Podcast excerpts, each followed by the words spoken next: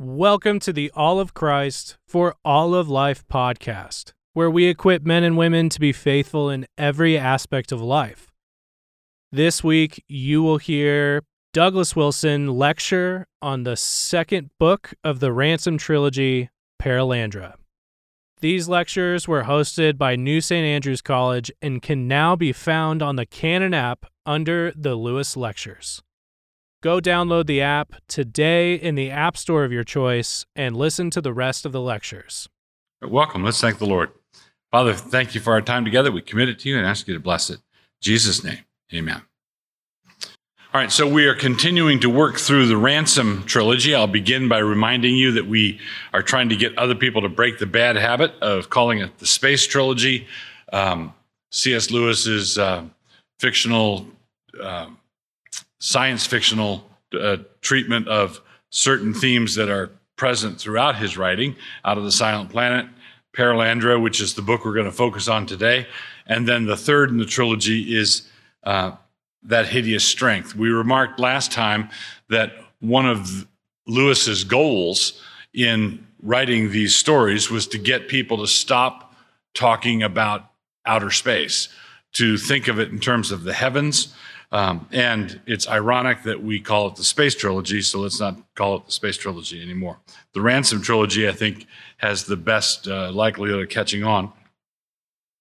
So as we begin thinking about Perelandra, I'd remind you that the protagonist remains Dr. Elwin Ransom, a Cambridge Don. He was the protagonist of Out of the Silent Planet. He was kidnapped and taken to Malacandra by Weston and Divine, two bad guys, and they inadvertently gave him the opportunity to learn Old Solar, making him a much more formidable foe than he would have been otherwise. So he remains the protagonist in this book. His antagonist in Out of the Silent Planet was Dr. Edward Weston, a physicist bad guy. In this book, in Perelandra, the evil is drastically upgraded. The evil is drastically upgraded as Weston comes to be possessed by the devil himself, actually, and he becomes the unman. Instead of becoming Superman, he becomes the unman. And the third main character in this book is the Green Lady, the Eve of that unfallen world. The Adam figure, her husband, Tor, comes into the book only at the end, and he is incidental to the action of the book, and Maleldil is God. So Maleldil is a very significant presence in the book, but his will, his requirements, his direction is very much present, but he's not present throughout the book speaking as a character, but he's very much there. So we have Ransom, the protagonist. The antagonist is Weston, Weston / the devil. Then we have the Green Lady, the Eve of that world, and her husband, Tor, who's reunited with her at the end of the book, and then Maleldil. The action in this book occurs on Perelandra, or Venus. It is an ocean world, and the first couple there live on floating islands. There's also fixed land, just as in our world, and the prohibition of Maleldil concerns this fixed land. Just as Adam and Eve were told not to eat the fruit of the tree of the knowledge of good and evil, so also Tor and his Green Lady have been told that they must not spend the night on fixed land. They may visit there, but must not stay there. Let me say something as an aside about the tree of the knowledge of good and evil. In our world, and I think that Lewis sets it up in a similar way here. Clearly, the prohibition of staying on fixed land is an arbitrary one, just as the exclusion of the tree of the knowledge of good and evil is an arbitrary prohibition. Don't do this because I want to, establish my authority over you by telling you what you can and cannot do. And secondly, you're not ready for that yet. So if someone asked the question, would Adam and Eve have ever been able to eat from the tree of the knowledge of good and evil? I think the answer is yes. Throughout, too many Christians, I think, interpret the tree of the knowledge of good and evil as the tree of the knowledge of evil. But when God comes down, he says, to investigate what they've done, he says they have become like us, knowing good from evil. Throughout Scripture, the knowledge, being able to distinguish good and evil is a sign of maturity. Small children who cannot distinguish right and wrong are immature. They're not ready for rule. Someone who is ready to enter into his kingship, someone who is ready to rule, someone who's ready to decide tough cases is someone who knows the difference between good and evil. So this also heads off another common misunderstanding about it, because Adam and Eve both knew that to eat from the tree of the knowledge of good and evil was evil. In other words, it's not that they had no idea of the difference between right and wrong, because if they had no idea of the difference between right and wrong, then there would be no reason to assume that they sinned when they disobeyed. So they knew the difference between right and wrong, but they weren't ready for rule. So the problem was, if they had passed the test, and if they'd been patient, if they had allowed, God to do everything in his good time, then there would have come a time when they would have been given access to the knowledge of the tree of good and evil. So God says, don't eat from this tree yet. You have the same sensation, you have the same idea when Tor and the Green Lady are prohibited from spending the night on fixed land. You don't have the sensation that that's the way it's going to be forever and ever. That's just the way it is right now. So right now, for the present, they may visit the fixed land, but they must not stay on the fixed land. So ransom is brought to this world by Maleldil directly, and not as before, kidnapped by Weston. He was taken to Malacandra because he was kidnapped. He's brought to Perelandra by Maleldil directly. He arrives there first, and he makes the acquaintance of the Green Lady. She has been temporarily separated from her husband, so she's all alone, and she is functioning without a head. Same setup as in our world, where, although in our world we have an indication that Adam was there, conducting the very first scientific experiment. Well, what's going to happen if she eats the fruit? So she goes first. So, but in this case, she is separated from her husband, and Ransom meets her. Shortly after that, Weston arrives in his spaceship, and he begins to act the role of the serpent in the garden, trying to persuade the lady to disobey Maleldil, for is that not what he really wants? And didn't Maleldil tell you not to do this because he wants you to grow and mature and start making your own decisions? Isn't it his secret will that you disobey his expressed will? Subtleties like that, sophistries like that. The action of this book, which is considerable at the end, centers around the prolonged verbal combat in the middle of the book as Weston and Ransom present to the lady two completely different accounts of what happened to our world when our first mother first took the fruit. So the middle of the book is an extended dialogue, an extended debate, as though the serpent had a counterpart, some other creature in the garden told Eve, no, don't do that because, and you have this extended theological debate, extended ethics debate over ethics. One reviewer commented once that C.S. Lewis made righteousness readable. While this is quite true, we can go a step beyond this and say that he makes righteousness tangible, palpable. This occurs so often that it is hard not to see it as fundamentally characteristic of his thought. He makes righteousness tangible, righteousness palpable. For example, in The Great Divorce, a number of people in the gray town, in a perpetually gray town, take a bus trip up to the outskirts of heaven, and they have conversations with a number of people who came down to meet them there. The basic issues can be seen in all their conversations, but the backdrop that Lewis establishes for those conversations is really telling. Heaven is solid, and the people from hell are wraiths, barely having any substance at all.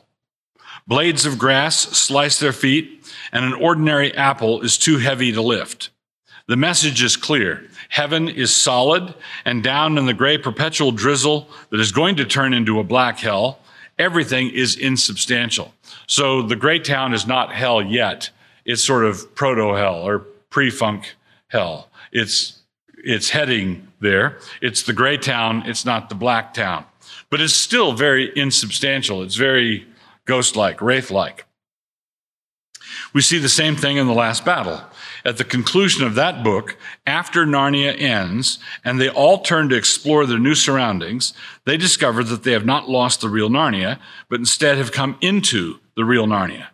What they had thought was reality was simply a slight foreshadowing of the substantial reality that was going to go on forever and ever. And the further in they went, the more real it got. So the farther into resurrection life you penetrate, the more substantial it gets, the more real it gets, the denser it gets. In all of this, and you have to work with me here for a minute. In all of this, we can see Lewis's Christian Platonism. As Digory puts it, it's all in Plato, bless me. What do they teach them at these schools? But if this be Platonism, it's not your grandfather's Platonism. In Plato, the ultimate realm of the forms was spiritual, ethereal, rational, and emphatically not made out of stuff. Okay, in Plato, it's ideas, thoughts, reason. It's spiritual. But in Lewis, the further up and further in you go, the more solid and real it gets, the more material it gets. It's almost like a photo-negative Platonism. So with Plato, this is the solid world, and then the real world is the spiritual, insubstantial world. In Lewis, this world is wraith-like, this world is ghost-like, this world is so transparent you can almost see through it, but then when you get up to heaven, that's when it starts to really get dense. All that we knew early on in our lives was only a shadow or a copy of the real thing that is coming. We live now in the shadowlands, and we will come to live then in a place where they really know what weight and density are supposed to be like. Now, because Perelandra is not, Perelandra is sort of a neither fish nor fowl. It's in the heavens, and it's much more sensuous, much more real, much more geared to the senses than anything on earth, as we'll see some quotes indicating that shortly. But it's not resurrection life. So it's still this side of the resurrection, but it's still much more sensuous than our world is. So Perelandra occupies something of a halfway position. Lewis consistently teaches us how to view the world through new eyes. When Jesus appears in a locked upper room to his terrified disciples, we all naturally conclude that since walls are solid, then Jesus must have been a ghost. But he proves that he's not a ghost to his disciples, inviting them to touch him to see that he is not a ghost. Luke 24:39. It's one of the more striking things in all the Gospels. So the disciples are in the upper room, hiding from the Jews. Everything's gone wrong. All their plans have come crashing down.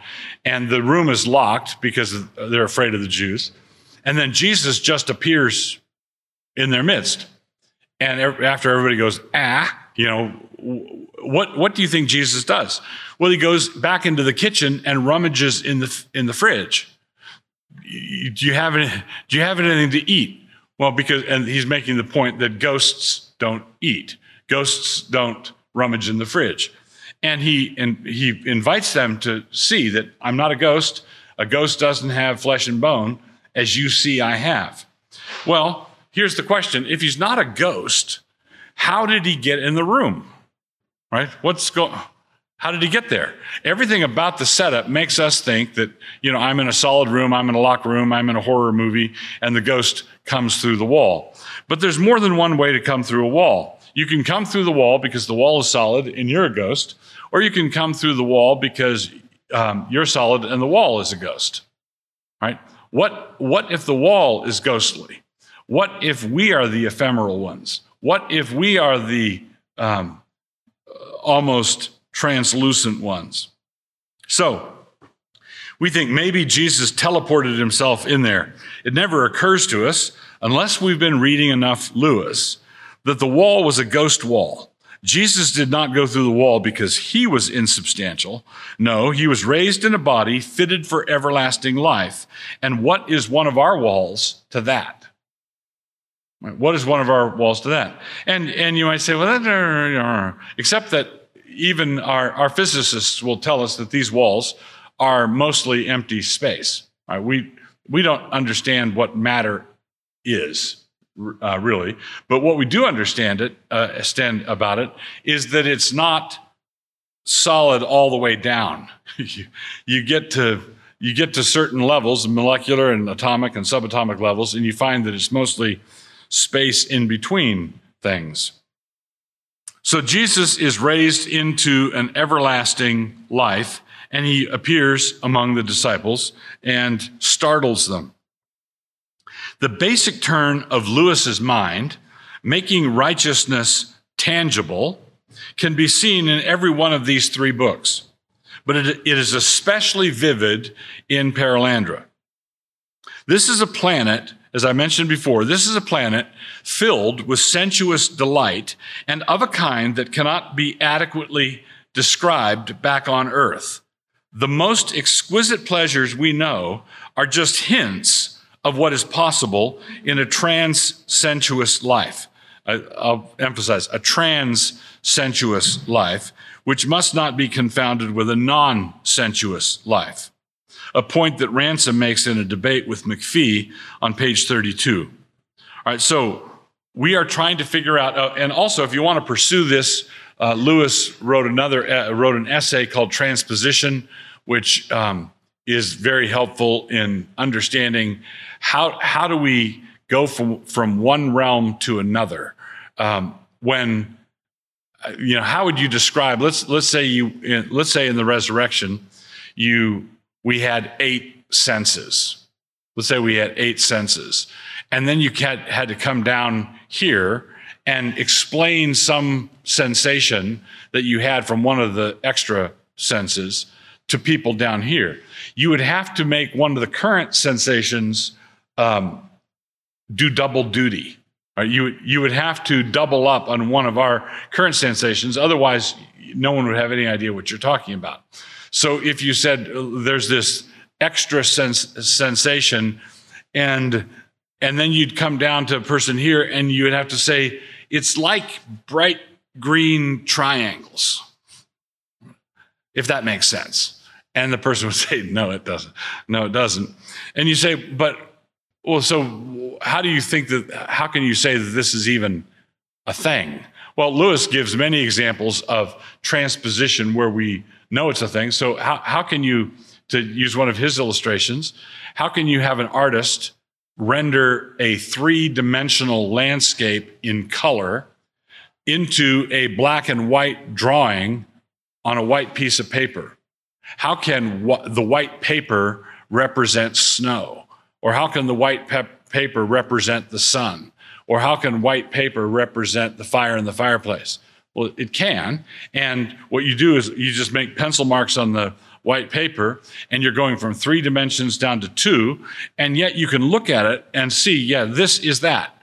It's possible to communicate in a lower register what is experienced in a higher register.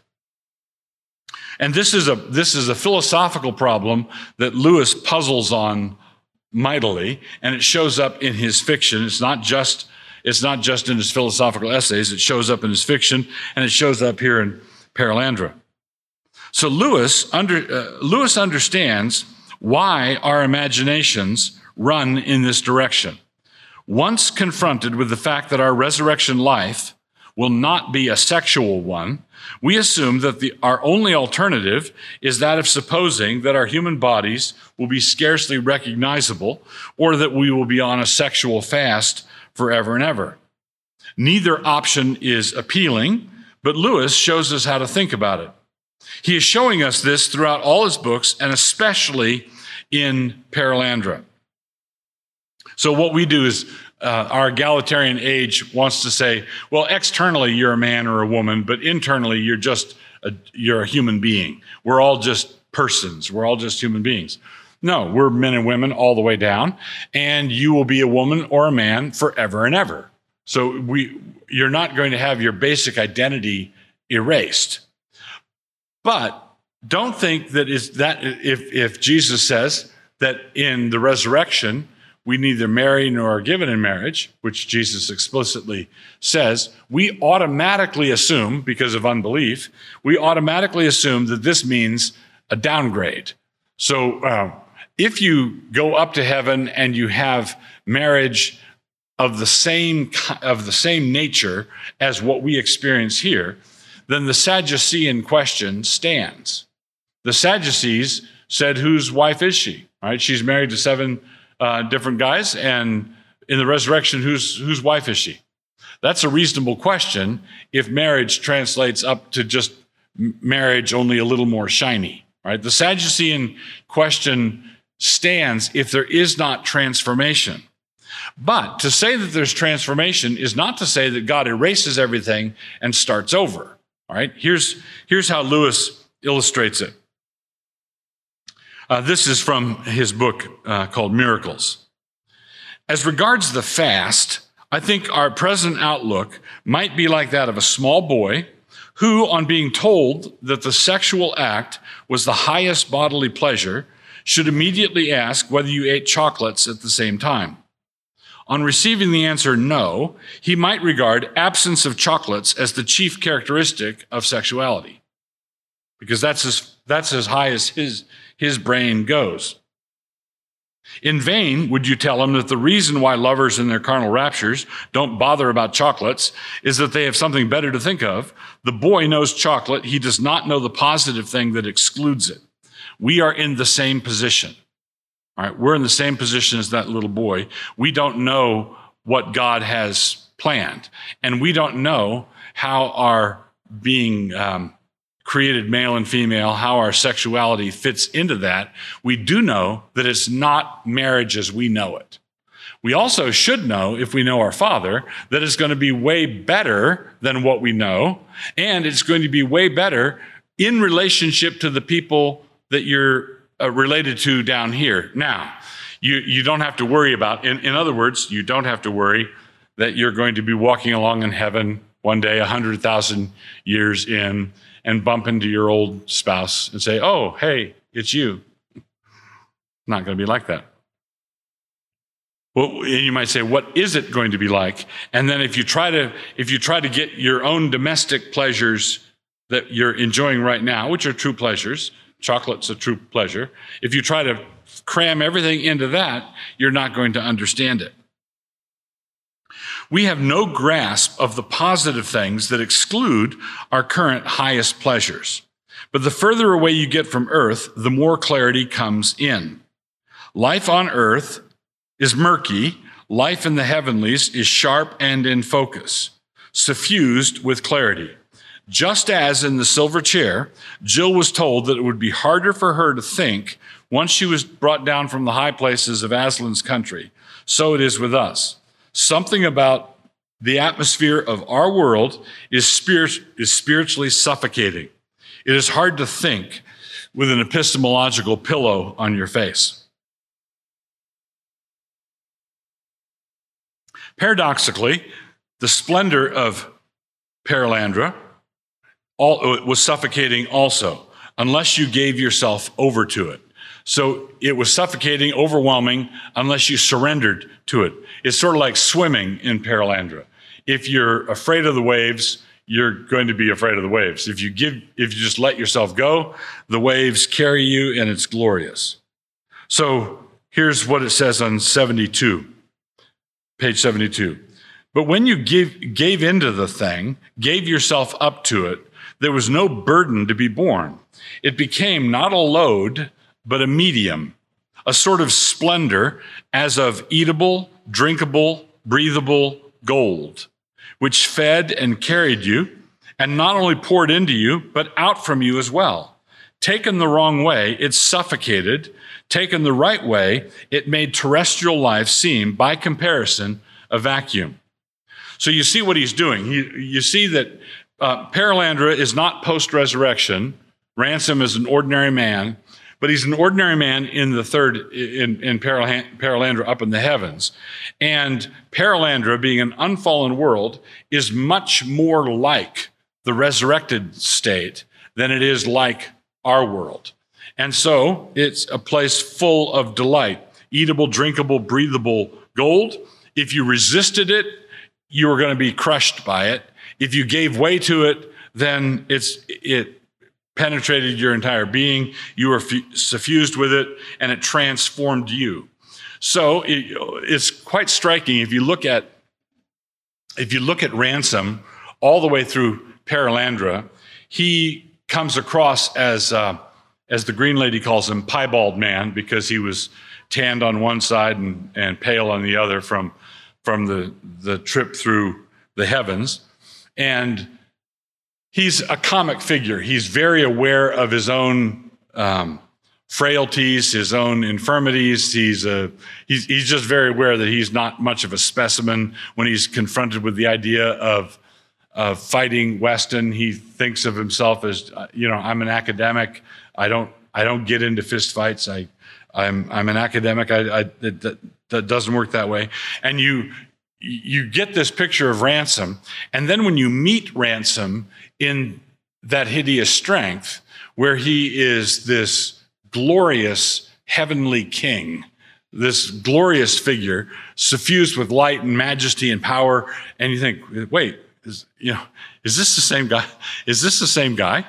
Yeah, it's the same guy, but he's in two different places. So what Lewis is doing here is he's showing us an earthling on Perelandra and how he doesn't compare well, and then he shows how he shows up on Earth once he is affected by all the interaction on Perelandra. So Ransom was one of these. He ate the gold, he drank the gold, he breathed in the gold, and he was transformed by it. So by the time he got back to Earth, his presence and what he exuded about Perelandra was overwhelming to everybody back on Earth. At the beginning of Perelandra, the Lewis character, Lewis wrote himself into the story as though this really happened to him. So the character that Lewis wrote as himself asks Ransom if he's going back to Malacandra. Ransom, stung with the memories of that place, reacts strongly. I'd give anything I possess just to look down one of those gorges again and see the blue, blue water and the smells. No such luck. He is going to Perelandra instead, page 22. But as you will see, on Perelandra, he encounters yet another set of cascading pleasures. Psalm 16:11, at God's right hand are pleasures, a river of pleasures forevermore. It turns out that the heavens are just crammed full of them. And yet these pleasures are genuinely up. They're genuinely above. So when the Lewis character asked Ransom if he's going back to Malacandra, at that point, Ransom has only been to Malacandra and Earth. And Ransom is crushed. No, I'd give anything to go back to Malacandra, but it's not going to happen. He's going to Perelandra instead. But if you look at Malacandra and Perelandra, and actually Malacandra is how should we put this? If you were to ask, is Malacandra a fallen or an unfallen world? That's a hard question to answer. Ours is a fallen world. Malacandra has known war. They've known great battles. And it's not as rich as Perelandra is. Perelandra is a young world. It's rich. It's full of glory. And Malacandra is beautiful and lovely, and but it's somewhere between Perelandra and Tholkandra, our world. So when Weston first arrives, he accuses Ransom of having tried to seduce the Green Lady, and he says that he does not believe Ransom to have been with her in a state of quote-unquote sexless innocence. "Oh, sexless," said Ransom disgustedly. "All right, if you like. It's about as good a description of living in Perelandra as it would be to say that a man had forgotten water because Niagara Falls didn't immediately give him the idea of making it into cups of tea." Page 88. In other words, you see not only that he considers the life above, the trans life, and I have to walk carefully because in our day, transsexual means something else entirely. Trans anything means a bunch of other nonsense. It refers to downgrade. But the way Lewis is speaking of trans is not just the word across. He's trying to communicate how big the promotion is, how much grander it all is. So he says our view of sex and the ordinary pleasures of this life is like cups of tea, and the way it is there is like Niagara Falls. It's water, right? There's continuity, there's a connection, but it's comparable. There's a connection, but it's not comparable at the same time. After Ransom came back from Perelandra, he told his friends that he had been enabled to see life, and that it came in the aspect of a colored shape, He struggles to communicate this, but the problem was down here, not up there. Once, after Ransom's return, the Lewis figure, again, had been questioning him and had incautiously said, "Of course, I realize it's all rather too vague for you to put into words." At this, Ransom took him up rather sharply, quote unquote, for such a patient man, and said, "On the contrary, it is words that are vague. The reason why the thing can't be expressed is that it is too definite for language. It's too definite for language." So for Lewis, the spiritual is solid and the physical is ephemeral. The heavenly is clear, the earthly is murky. Righteousness is tangible, and sin is just so much smoke. Lewis writes in a way as to make righteousness real. He makes righteousness readable. He makes righteousness real. He makes righteousness palpable. And he does this because as he gives writing advice, he doesn't tell us what reaction we ought to have. He tells us things in a certain way as to elicit that reaction. He doesn't say, "And at this point, you, the reader, should be terrified or awe-stricken." He tells us things that make us feel that way. Another related element that comes into this story is that of myth. When Ransom comes to a particular place, a particular scene on Perelandra, he, quote, "recognized the garden of the Hesperides at once," page 45. A page later, he had the strong sensation that he was enacting a myth. In other words, he's in it, he's doing it, and he feels like he's enacting a myth. C.S. Lewis had loved mythology for many years before his conversion and had regretted that they were not true. Before he fell away from his Christian faith, he was struck by the fact that he was more affected by the Norse gods, in whom he did not believe, than he was affected by the Christian God that he technically was supposed to believe in. So this God I believe in doesn't affect me at all. The Norse gods that I don't believe in at all affect me profoundly. And that the thing that was different the thing that distinguished them was that the Norse gods were mythology, and Lewis was affected by mythology, and the Christian story was not mythological. But you'll see there was a confusion about definitions going on there. Lewis had loved mythology before his conversion, and he had regretted that the myths were not true. Myths, he said, were, quote, lies breathed through silver. Lies breathed through silver. When he was brought back to the Christian faith, it was in large part because of an argument from his friend Tolkien that had really unsettled him. Why on earth would we suppose, the argument went, that the fact that something was a myth meant that it could not have happened? Why can't... So there was a long conversation. I think it went till like 3 or 4 in the morning. Tolkien was one of the people talking to him about this, and another gentleman named Hugo Dyson. They had this long conversation, and Tolkien said, yes, I grant everything you're saying. Myths are glorious. But what is it about a myth that makes you think it cannot have happened? When we say, oh, that's just a myth, we're saying it's a legend. It's an old wives' tale.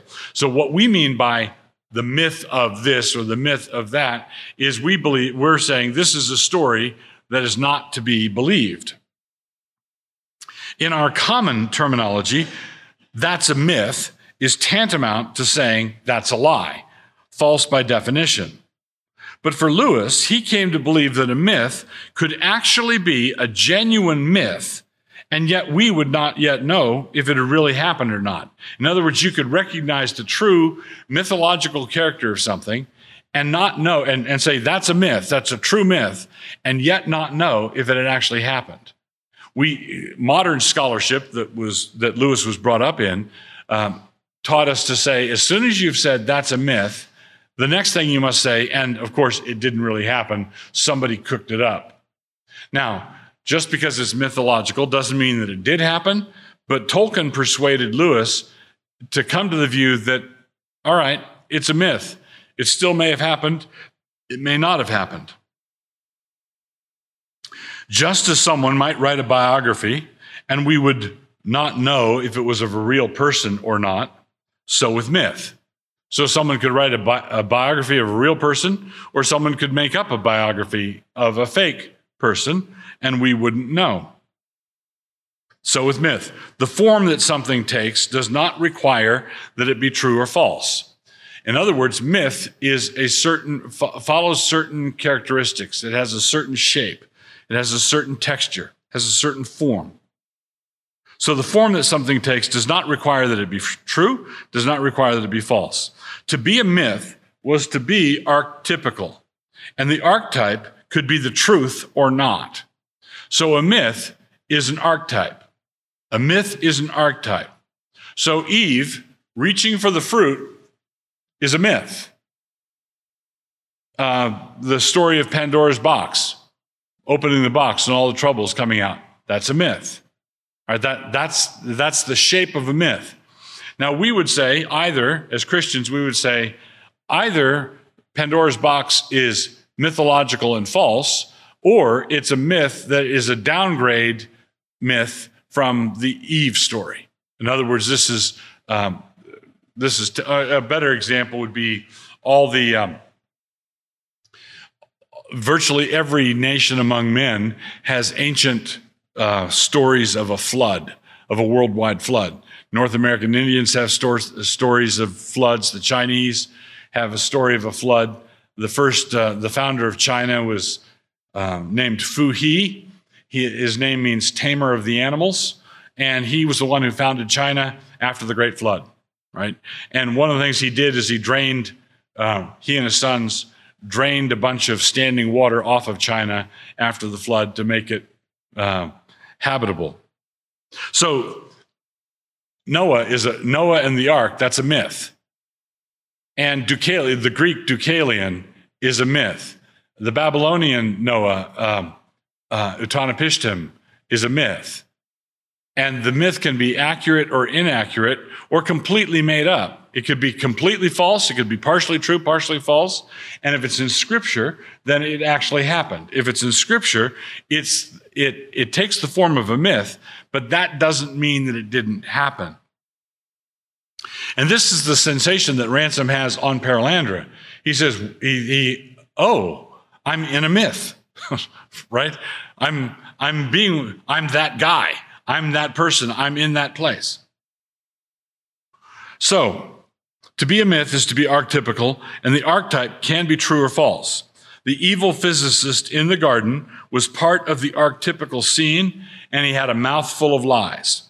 The deliverer who came to crush him and who was wounded in the heel as he did so was also part of this archetypical myth and embodied the truth. So Ransom, who's... and this is something that's borne in on Ransom when he's arguing with God about fighting with Weston. The thought comes into his mind, it is not for nothing that you are named Ransom. And Ransom is a philologist, and he knows that the source of his name, the origin of his name, doesn't have anything to do with ransom payment. But God says, yes, it does. Yes, it does. That's part of the mythological element. You're going to be wounded in the heel. You're going to kill this version of the snake that came to Perelandra, and so on. So Lewis says this in God in the Dock. Now, as myth transcends thought, incarnation transcends myth. The heart of Christianity is a myth, which is also a fact. The heart of Christianity is a myth, which is also a fact. The old myth of the dying God, without ceasing to be myth, comes down from the heaven of legend and imagination to the earth of history. It happens at a particular date in a particular place, followed by definable historical consequences. By becoming fact, it does not cease to be myth. That is the miracle. That is the miracle. Mythology becomes fact. When Ransom finally ends the temptation, he does so by attacking the unman physically. All right? He ends the temptation by attacking the unman physically, and that's what makes the end of Perelandra such an exciting story. It turns into a gunfight. Well, not a gunfight, but it turns into a physical battle. When this approach is put into his mind by Maleldil, he recoils from the thought initially.